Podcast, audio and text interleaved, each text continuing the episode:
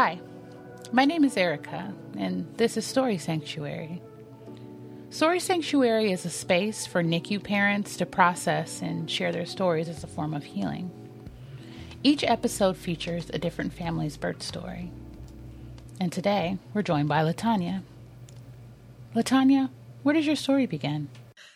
Every time someone asks me that question, it is overwhelming, I must admit, because it's more so where do I begin, right? Mm-hmm. Um, my journey started pretty textbook in newlywed, married, wanting the dream relationship, dream family. And as a young woman, college, I would always picture my future being one boy, one girl, if not one boy, one girl, at least multiples, because everyone in my family has multiples.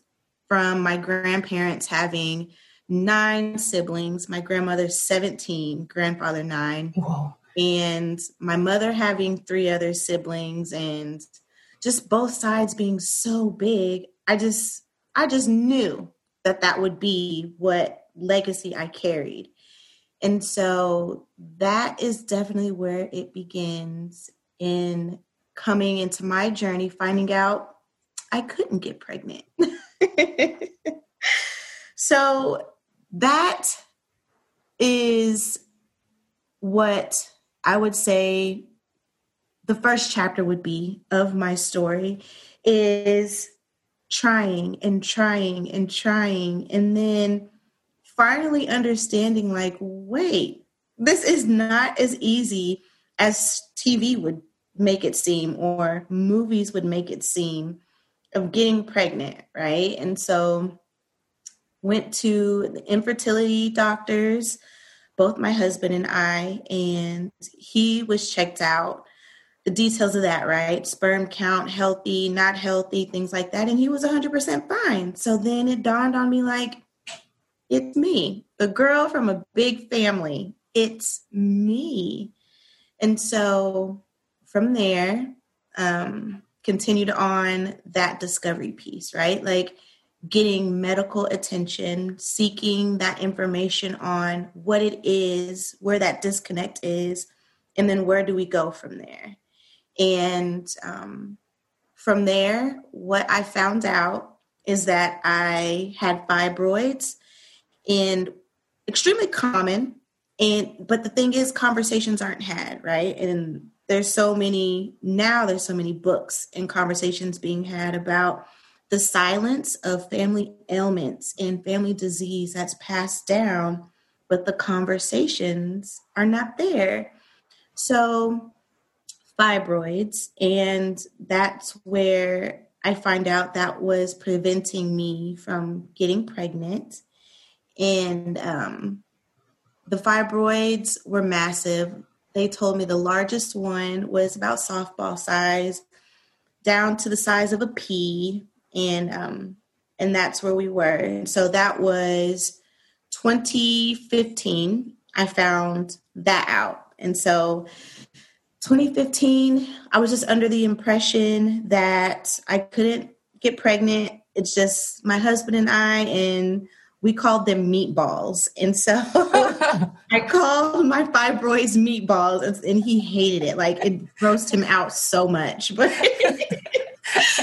and so it was just the two of us in the meatballs. And so that was going to be the end, right? And then we'll just continue our love story in just a different way until the fall. I would say the fall, winter of 2016 thinking it was my fibroids, I go into work. And so at that time, I was teaching sixth grade.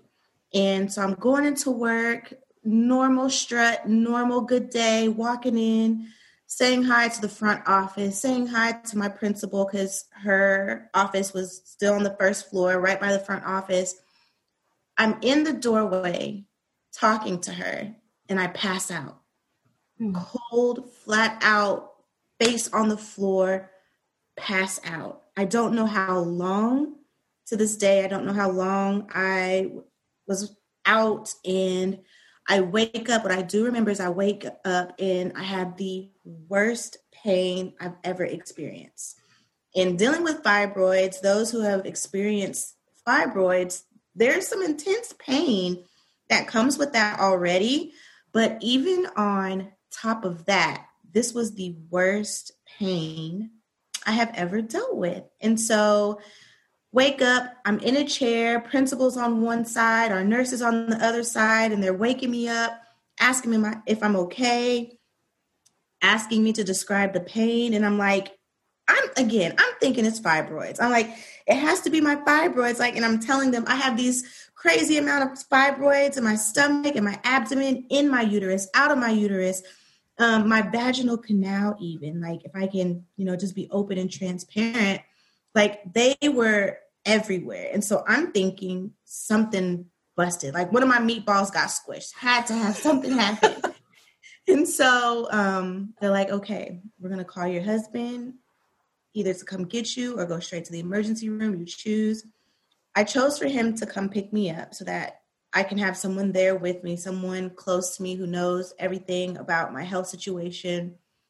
We get there, and of course, good old hospital ER waits, right? And so we're waiting, we're waiting. The pain kind of subsides, and the date is November 17th.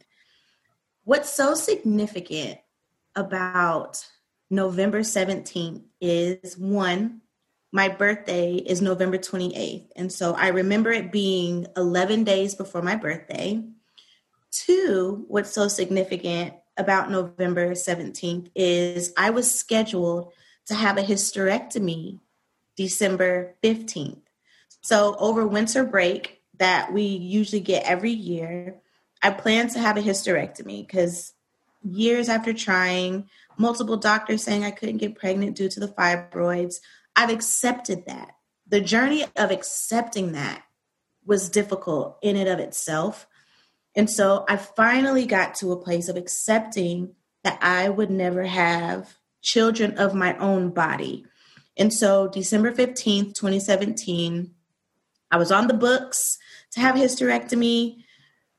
Back to November 17th, I'm in the ER. I'm waiting, you know, to see what's going on. And so now, mind you, I'm on a bed. I'm not in a waiting room or anything because the pain was so severe when I came in. First doctor comes um, and he says, You say it's fibroids, but is there a possibility you could be pregnant? And I'm like, no, no. The doctors told me I can't get pregnant. I have a hysterectomy scheduled December 15th. No, there's no possible way I could be pregnant. And my husband's co signing. He's like, no, we've already tried, we've been down that road. And, you know, it's touchy, it's still touchy. And so he's like, no, not a possibility for us. It's not that fibroids. So he's like, okay, well, we're gonna we're gonna go, you know, run a couple tests. Let's go take a urine test. All that. So I'm like, okay, do that. He comes back a second time. Um, so we want to share some news with you. We're like, oh gosh, what happened? Like these fibroids, I'm bleeding internally, you know, all that WebMD type stuff and truTV TV shows start coming into mind like, oh gosh, there's going to be a weird case of something growing inside of me. But the thought I could be pregnant never crossed my mind because again, I've accepted that I could not get pregnant. Mm-hmm. And so he tells us, you're pregnant the thing that is funny, looking back on that now, is we were still in denial. You're like, no, I don't think that's what's going on. and so we're both like, no, no, that's not possible. I can't. Like, I can't. He's like, no, you know, don't do that to her. Like, is there another test that you can kind of see? Can, you know, we get an MRI or something and all that thing? We're like, no, you can't be. He was like, okay, like, well, then let's go get a blood test so you can see. They take my blood, disappear for some more minutes. This time, my doctor comes to see me. At this time, it's like 10:30 at night. We've been there a long time.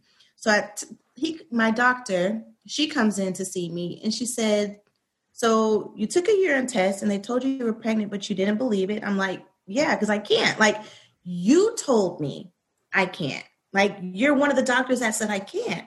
She said, the blood test, one of our best tests to see pregnancy, came back positive. She's like, Latanya, you're pregnant. When I tell you, I ugly cried all in that hospital. Like, I didn't care who saw me, I didn't care who was around or heard me. I broke. I broke, I broke, I broke. And immediately my husband started calling everybody, like, this is crazy, this is crazy. Like, we're pregnant, we're pregnant. Not thinking anything else, right? Not thinking of complications, not thinking of how, after being told for so long, so many tests, not thinking of anything, because all we hear is, I'm pregnant. And so, still, you know, we're crying, we're crying, we're crying. And so then that's when they were like, let's go get you to an ultrasound because you're a lot further along than you even know. So get an ultrasound and we see baby. We see baby mm-hmm. on the ultrasound. November 17th, I'm three months pregnant. Wow. three months pregnant. And again, it's wild because we caught it. That pain my body caught it because the next conversation was if I were to lay down on that operating table December, a month later, a month later, that baby would not have survived. They would have cut me open, saw baby, all of that because I've already had all my scans done, test preparations done, all of that. And so the next time I was to be back was for surgery. And so I cannot explain how thankful for just that moment I was. And so between November and February was the most painful months of my life. And so that pain I experienced November 17th was off and on until I had our baby girl. And it was because there wasn't room for her. So what would happen and what was happening is she was pushing and kicking fibroids out of the way so that she had space to move and grow. Mm-hmm. And so that was the pain that I was experiencing that had me pass out that day I found out I was pregnant. And so even now, just talking about it, I think it is with women when we're told something completely opposite of what we expect our lives to be and what we dream and think and plan our lives to be. It's it's life changing and then to have that flipped again completely opposite is is borderline trauma. I would consider that emotional trauma like accepting i couldn't and then now accepting i can. It was it was tough. It was tough to switch that mindset, that mind frame, because it was a while before I finally accepted it. Like, I'm I'm pregnant after getting to the point of not, and um, so that was that. So November, three months pregnant. February, um, and this is even more drama, right? Like I swear I could just write a lifetime show on this. But so February, another seven, right? So seven is just all up and down our lives. So 2017, February, Saturday, um, sitting at home with my sister, and one of our friends comes over to braid her hair. I'm laying on the couch, pregnant now. And so barely moving and I hurt. I hurt, I hurt, I hurt so bad. And I'm like, this is normal because this journey has been painful. I know it's baby, I know it's fibroids, I hurt. This is a Saturday. And I tell them I'm going to go lay down. This is about 10 in the morning, 11 in the morning, similar, so parallel to the day I found out. And I go lay down and I don't get out of bed I don't get out of bed because the pain is so bad. I don't get out of bed to eat. I don't get out of bed to use the restroom. I'm dripping sweat. Saturday night, my husband is preparing for a work trip to Iowa. And so I'm like, don't stay, babe. We've been through this. We've been through this pain. Um, this isn't anything new. It's just another day of pain. Go on your trip. I'll be fine. The day you come back, I'll probably be better again. The pain worsens overnight. Here's Sunday. Sunday, I'm hurting. Sunday, I'm hurting. And he's like, Yeah, I'm staying. Like, this is too much. This is too long. Sunday night, um, I can't take it. I am dripping. I'm wet with sweat. I can't move. So as soon as, so he tells me, let's go get checked out. As soon as I step out of bed, all hell breaks loose. And I thought November, that pain was the worst. I was officially in labor. So after the journey, I find out that I've been in labor since Saturday. I'm thinking it's fibroids again, and it's baby, right? Still accepting that I'm pregnant and it's not fibroids. And so get to the hospital. Um, they send me home. Um, it was it was not time yet. So I go home Sunday. And Sunday night it gets worse again. Worse, worse, dripping sweat, worse. I'm like, babe, this something's wrong. Something is wrong. Like we have to go back and this time we cannot leave. So it's two something in the morning two something in the morning and we hop in the car to go back. Pain worsens and my water breaks. Going back to the hospital in the car, my water breaks. over and here comes baby on the side of 71 highway. Baby girl slides out. Mind you, it's only been 25 weeks. Only 25 weeks and she comes out February so that February, there was snow and ice outside. I don't have a coat. My water breaks. I'm all wet. I have nothing to wrap her in. And my fear was she's tiny. I can fit her head to toe in two hands. And I was scared she wasn't going to make it. So he calls 911. I'm taking my shirt off to wrap her up and I am trying to figure out what I could do to make sure she's okay. So I'm wrapping her up in my wet shirt. I'm wet. It's cold. It's freezing. Ambulance comes and they are literal angels. They kept me calm. They took her, um, wrapped her up in some more things, and gave her right back to me and told me to just hang on to her. Just keep her warm, hold tight to her, hold tight to her. And that is how Kelsey came into this world is at 25 weeks. We were in the NICU until May 19th. So about three months while being in the NICU, not being able to take her home, um, blood transfusions, um, heart murmurs, and not eating and it just came with so much. And in all honesty, I'm still recovering. Like yeah. the girl's about to be four, and I'm still recovering from the whole thing, the whole thing. But I am glad to say that she's here, she's healthy, and I couldn't be more excited, more proud to have one, just one. It's not the big family that everyone else has, but she's she's my one. Yeah. And so I'm just so grateful. So grateful through the pain and all of it to have my one. Looks just like me, acts just like her dad. Just extremely independent, so smart, so energetic. I couldn't ask for more.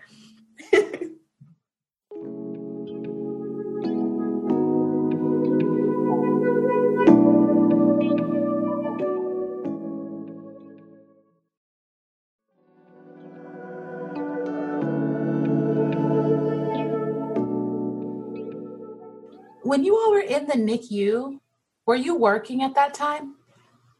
Yes, yes. And um I left early. So after I had her, went back to work and I'm grateful that the relationships I had with my staff was really close and understanding. Um, and so they just said, you know what, take the rest of the year off. Like, you've been through so much because they knew through everything. Women talk, they knew my journey, they knew my mind was set or not. They knew I had surgery scheduled because I wasn't going to be back in time after winter break, fully recovered. And so they were just like, take it, take it. So I want to say I was done with work about end of March. And so those last two months that she was in the NICU, I was able to just be there 24 7. Which NICU is she at? We were uh, we were at Research Medical Center trying to get to KU. And so we stay out south and trying to rush past all those hospitals in between. We just didn't make it. And so the ambulance took us to the closest hospital, and that was Research. And they were phenomenal. Mm-hmm. Research here in Kansas City had a bad rap for a long time, but I'm I'm thankful for that team. That NICU team, they were phenomenal. What do you think helped you survive that time?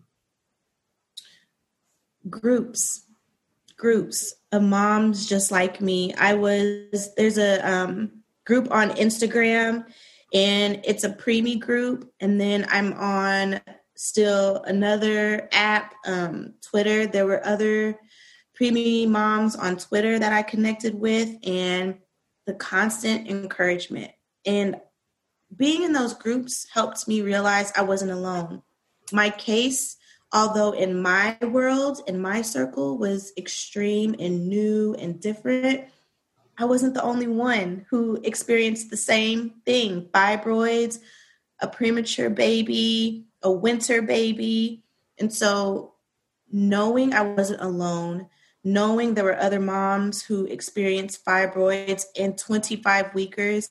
And there were moms in there who had 23 weekers in there. And I'm just like, I'm I can't complain when it could always be worse. Cliche, but it could always be worse. And 23 weeks, I couldn't imagine because at 25 weeks, when I held her in two hands, she didn't have ears my baby didn't have ears. She didn't have anything developed. And so knowing that there were moms with so much strength, so much encouragement to keep going helped me keep going. And so I'm like, okay, okay, they're right here with me. They're right here with me. And they would check on me like, hey, Tanya, like, this is week two. How are you holding up? You doing okay? Like, don't worry, they're going to probably stick her again. They're probably going to take her in for surgery again, but so did my little one. So did my little one. It's going to be okay. And so,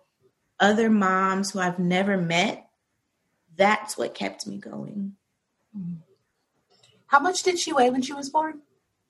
One pound and 15 ounces. a sweet potato. And that's where her nickname, Sweet Potato, comes from because it wasn't more than a large sweet potato. And so when she was born, and the name stuck. So now everyone's like, How's sweet potato doing? How's sweet potato? I'm like, oh. first off, this girl is eating more than a sweet potato, weighs more than a sweet potato. like, but yeah, one pound, 15 ounces. Wow. Your story is it's like a movie. Yeah. And the just the image of you on the side of the highway holding her, just wrapped in whatever you can find is man, I've talked to so many moms where their that part is in the hospital. And so that scares me to think about doing that part, like not having an incubator right there, not mm-hmm. having the team right there, but how she survived. She survived that. It's powerful. Most definitely. I would I would even consider this a survival story for the both of us. And like I said, the story is like a movie, but the emotions and the mental capacity of it all was an extreme roller coaster. It's and I definitely sought out therapy afterwards because again, those extreme situations, those diagnoses, those results, the words of a doctor, right? We trust our medical team. We trust those that look after our health. And so, like I mentioned before, being told one thing and then switch completely opposite. And even my doctor to this day, she's she's amazed. She said, I just don't know how. Because there was nowhere where that implantation could happen except that one empty space. There was one empty space where fi- fibroids were not. Mm-hmm. And she just landed. But that's so interesting that your doctor had never seen anything like that and was so surprised. But from your experience through seeking out these groups, you found other people that had gone through the same thing. Yes, yes. And the majority, yes, women of color with the fibroid situation, but fibroids aren't new. And so that's another thing that I was extremely curious about is with her being an OB and um, her field, you know, she's not young, she's not new. I was surprised myself that she's never experienced, you know, my specific situation with pregnancy and fibroids. And so um, I thought that was interesting as well. But if I were to give anyone any advice experiencing fibroids and wanting to get pregnant, I would say interview your doctor. Interview your doctor and ask them have they had experience with situations such as this? So if not, they can seek assistance, right? We're not know it alls, no matter what our profession. And so I think if she was more aware of fibroids, of moms getting pregnant with fibroids, I think she probably would have guided me a little better and um, helped me on my end a little better as well. Yeah. You mentioned this trauma being an ongoing thing. And of course, anyone that's had a long term NICU stay understands that it doesn't just end when you walk out those doors. How have you stayed supported over the last almost four years outside of the hospital? Sure, sure. Um, I stayed supported by reaching back and doing what was done for me um, now that I'm further along my specific journey, I stay attached to those groups, um, sending updates, receiving updates, and then any new moms that are experiencing this, giving them that same encouragement keeps me going because I reflect. I'm like, oh man, I know exactly how you feel. I've been there. I've done that. I've felt that. And so that's what keeps me going. Like, tomorrow's better. Tomorrow will always be better, no matter how daunting today seems or feels like, um, and what emotions surround our sight and our vision. But staying connected to those supportive moms and now being an encourager on the other side, that keeps me reminding myself and reflecting that days always get better, despite some of them being difficult and hard. Yeah. What would you say to a family that is maybe at the beginning of their long NICU journey to help them with their journey? To feel those emotions, to feel them. Don't let anyone tell you, or don't let anyone try to, it will be okay you out of feeling what you feel. And I think that was the best piece of advice given to me. That was the best piece of encouragement given to me like, hey, let's pause. It's okay to be scared. It's okay to feel sad. It's okay for a moment to feel like, how did this happen to me? So, one thing I would tell families is it's okay to feel those emotions because it's natural unexpected and reality, right? And so, one, it's okay to feel those emotions. Two, find your source of encouragement. And that's that. Feel those emotions and find your source of encouragement. And that encouragement could be like mine from strangers, from complete strangers who have, who have experienced the same things you have. So those two piece nuggets is what I would pass on to families starting.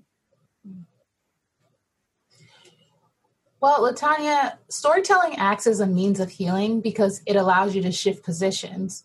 So instead of your birth story being something that happened to you, you get to own the story and then decide what you want the lasting memory to be. What have you decided you want the lasting memory of your birth and NICU stay to be? Hope. In a nutshell, hope. And I say that because no matter what anyone tells you, whether they're degreed, professional, been around situations similar or longer than you, there's always still hope because your journey is your own. Your journey is specific to you, and your journey is yours and no one else's. So, to continue to keep hope, even if that journey, that story, looks different than someone else's. That's amazing. I wanted to ask you another question um, that just came up because I'm really interested in the mental health aspect of NICU stays for the parents during it and afterwards. And personally, I've done a lot of work with therapists and um, just doing a lot of research to figure out what parents need mm-hmm. and um, you brought up feeling your emotions. That's been a really big part of my journey of learning because I didn't necessarily know that when I was there that mm-hmm. it was okay to be scared and to cry. And I'm still learning that now that to be vulnerable doesn't make you less strong and that you are in a scary situation and you you can go there. It's whether or not you stay there that you want to work on, but it's okay to go there. You mentioned therapy. What have you learned in therapy? We're stronger than we realize. And you said something that's exactly what I've learned. Like, feeling those emotions doesn't make you any less strong. And so, one thing my therapist told me, and her name is Dr. Burke, her husband and her, they have a therapy clinic at St. Joseph Hospital. Um, they run their clinics separately, but they are both in the same um, location. And so, one thing she really had me think on is where are you strong at? Where are you strong at? And so, when I start to go through my journey and reflect, I'm strong because I was able to adapt. I was told something that many don't come back from. Many would divorce when they find out that they can't have kids. I'm strong. Our marriage survived. Another aspect is even after the painful days of being pregnant, I'm strong because I kept pushing for my students. Even after having her in the car and not being able to take her home, I'm strong because I didn't miss one day of a NICU visit. Mm-hmm. And so reflecting on the moments in our scary emotional journey of where we are strong helps you look like, yo, that was scary. That was intense. But I, I beasted that. I, I really did. And so mm-hmm. therapy slows you down because this stuff happens fast. it and doctors come at you fast. And those NICU stays, there's so much information coming at you fast. Therapy helps you to slow down and point out your strengths, point out how far you've come, point out what you've overcame. And once you start to process that side of the coin, you're like, whoa, hold on. This wasn't me being weak. This wasn't me being scared.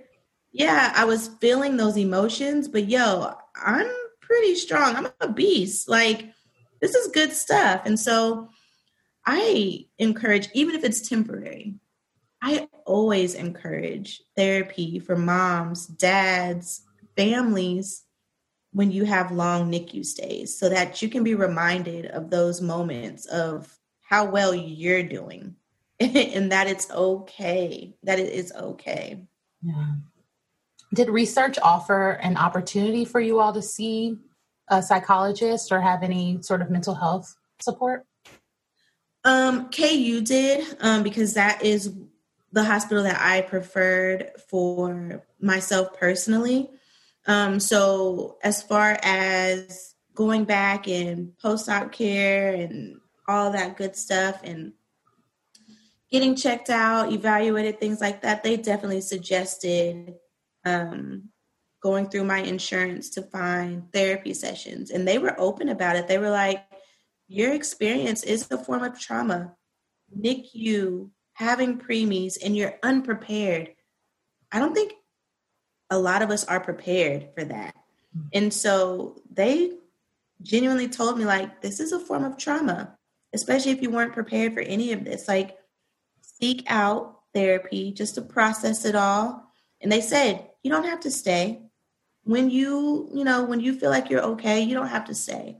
But to process that many parts of everything that happens to us with NICU stays, right? Like it's it's a lot. And then everything we go home with after those NICU stays, it's a lot. Mm-hmm. Um, I was scared to leave. That's another piece of it. Like those nurses were family. We still talk to this day, and they were family. I was scared to leave, and so having therapy to process that transition, even after leaving, I think is an important piece to have as well. It would be my dream that just as our kids are required to have checkups and to be followed by certain departments, that parents would also have that. Mm-hmm. Because you are, when you're in the NICU, you are in a chronically stressful situation no matter what you do, you're walking back every day into the same sort of stress and it breaks down your mind and it breaks down your body. And you need to do something about that. And hopefully, over time, NICUs are a newer concept. Mm-hmm. So there is a lot of work being done on the side of the parents, but that is my dream in the next 10 years that that is a requirement for parents to be able to do that and have that available. Most definitely. That's man, that would be amazing. And even to add to that, personally speaking, it's always moms, right? I've talked even now this whole time about me, and then there would be moments where I pause, like, wait, how's my husband doing? Mm-hmm. How has he been processing this? Who has he been able to talk to? And so I agree 100%. Like full family care when it comes to NICU journeys, most definitely.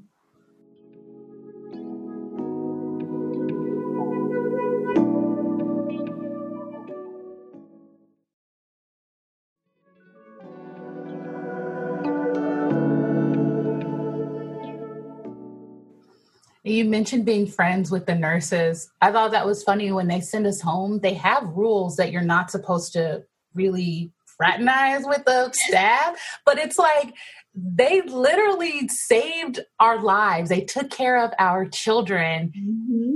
These people are connected to us for life. So I understand that they don't want you to communicate and why they have to do that for business purposes, but it's also like this is it's you're taking care of families and it's such a sensitive area of people's lives that for it would be insane if we were to just cut that off and never talk to these people again.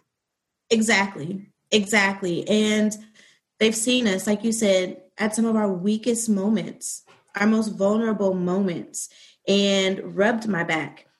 So i won't put anyone's name out there but when we finally got to research the first thing they do was took Kelsey, rushed her to what all the procedures that she had to go through, finished, you know, doing what I needed to do. And I still wasn't able to hold her. I wasn't able to hold my daughter for seven days after I had her, not even touch her. And that was that was for a couple of weeks. I was for a couple of weeks and it started wearing on me. I'm like, I have not touched the daughter I didn't even think I could have. I haven't. And so there was a nurse, a night nurse. Shout out to the night team. there was a night nurse and she saw that I just I just couldn't take it. And she shut the door And she said, Don't mention this. I'm sitting here like, What? Like, what? Like, don't mention what? Like, what are you talking about? She said, Take off your shirt. You know, the whole kangaroo, all of the good cuddles and the warm cuddles. And she said, Okay, here she comes. I'm like, Wait, now? Like, right now? Like, I can finally hold her right now? And she she went out on a limb for me. And so that's again one of those situations that you were talking about. Like someone who would risk their job for me. You're telling me I can't have a connection with? Nah. nah. so I'm like, oh yeah, I'm never mentioning you. Thank you, thank you, thank you. And until this day, we're close. We're close. She did that for me. So yeah, some rules I feel are meant to be broken. Yeah. And that's that.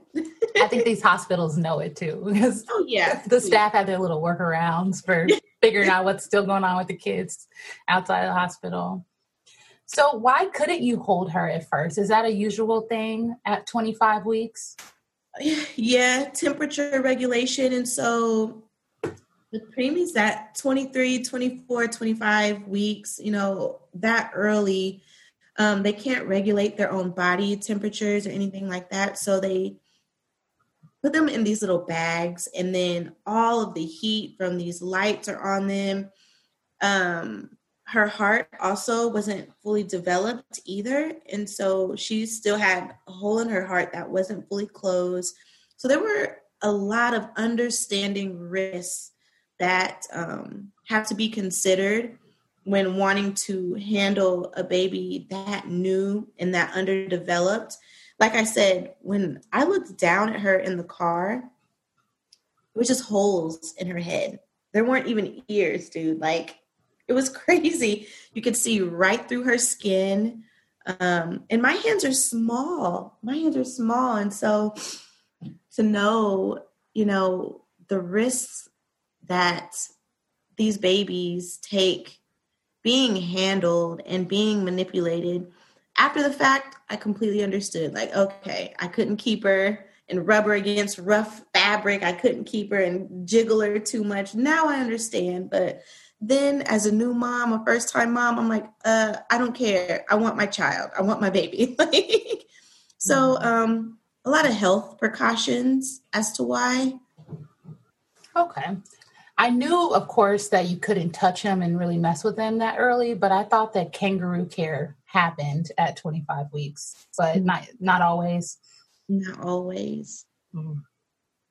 Yeah. Well, thank you for sharing your story. That aspect of hope in it is it's truly amazing just to think that no matter what happens when it comes to doctors and your medical team that there's always this extra I mean, some people could call it like a God factor or yes. For that to always be there, that can be scary for some people, but for me, I see it as beautiful and hopeful. You never know what could happen and what life is gonna. That's exactly it. If that were to be the bow on all of this of our time together, is you just never know what could happen. it's beautiful.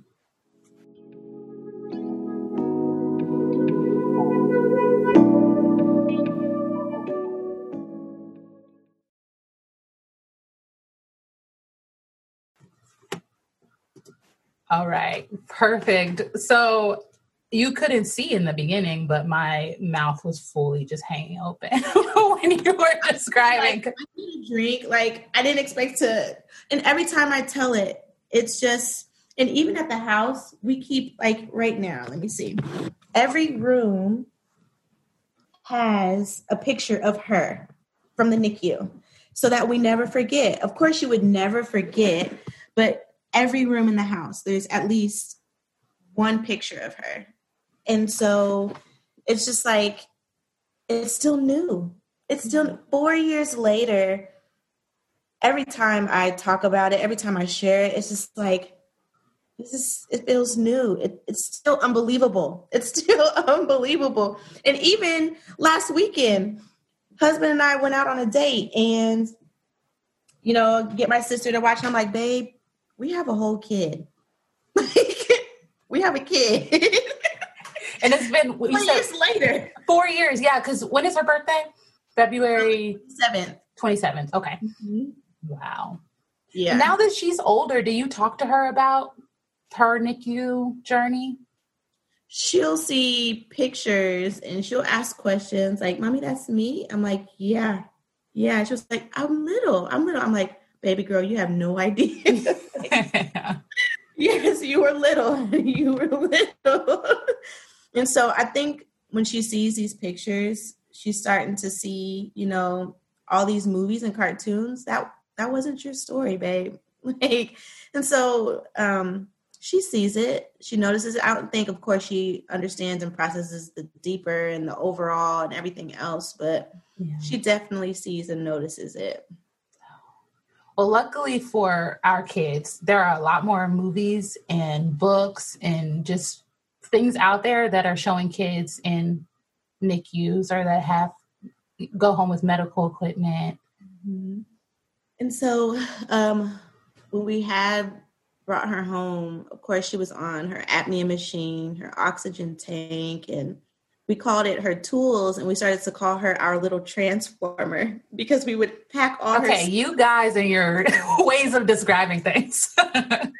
we were like, all right, who's got the transformer? I'll get the other stuff. Like, let's get to it. Like like we're packing for vacation, but it's all a part of it, man. Like it it's all a part of it. And I I wouldn't trade it for the world. And I always knew that. So when we were having a hard time getting pregnant, I would always say, I, I don't even care. Like, I would love whatever I was able to produce.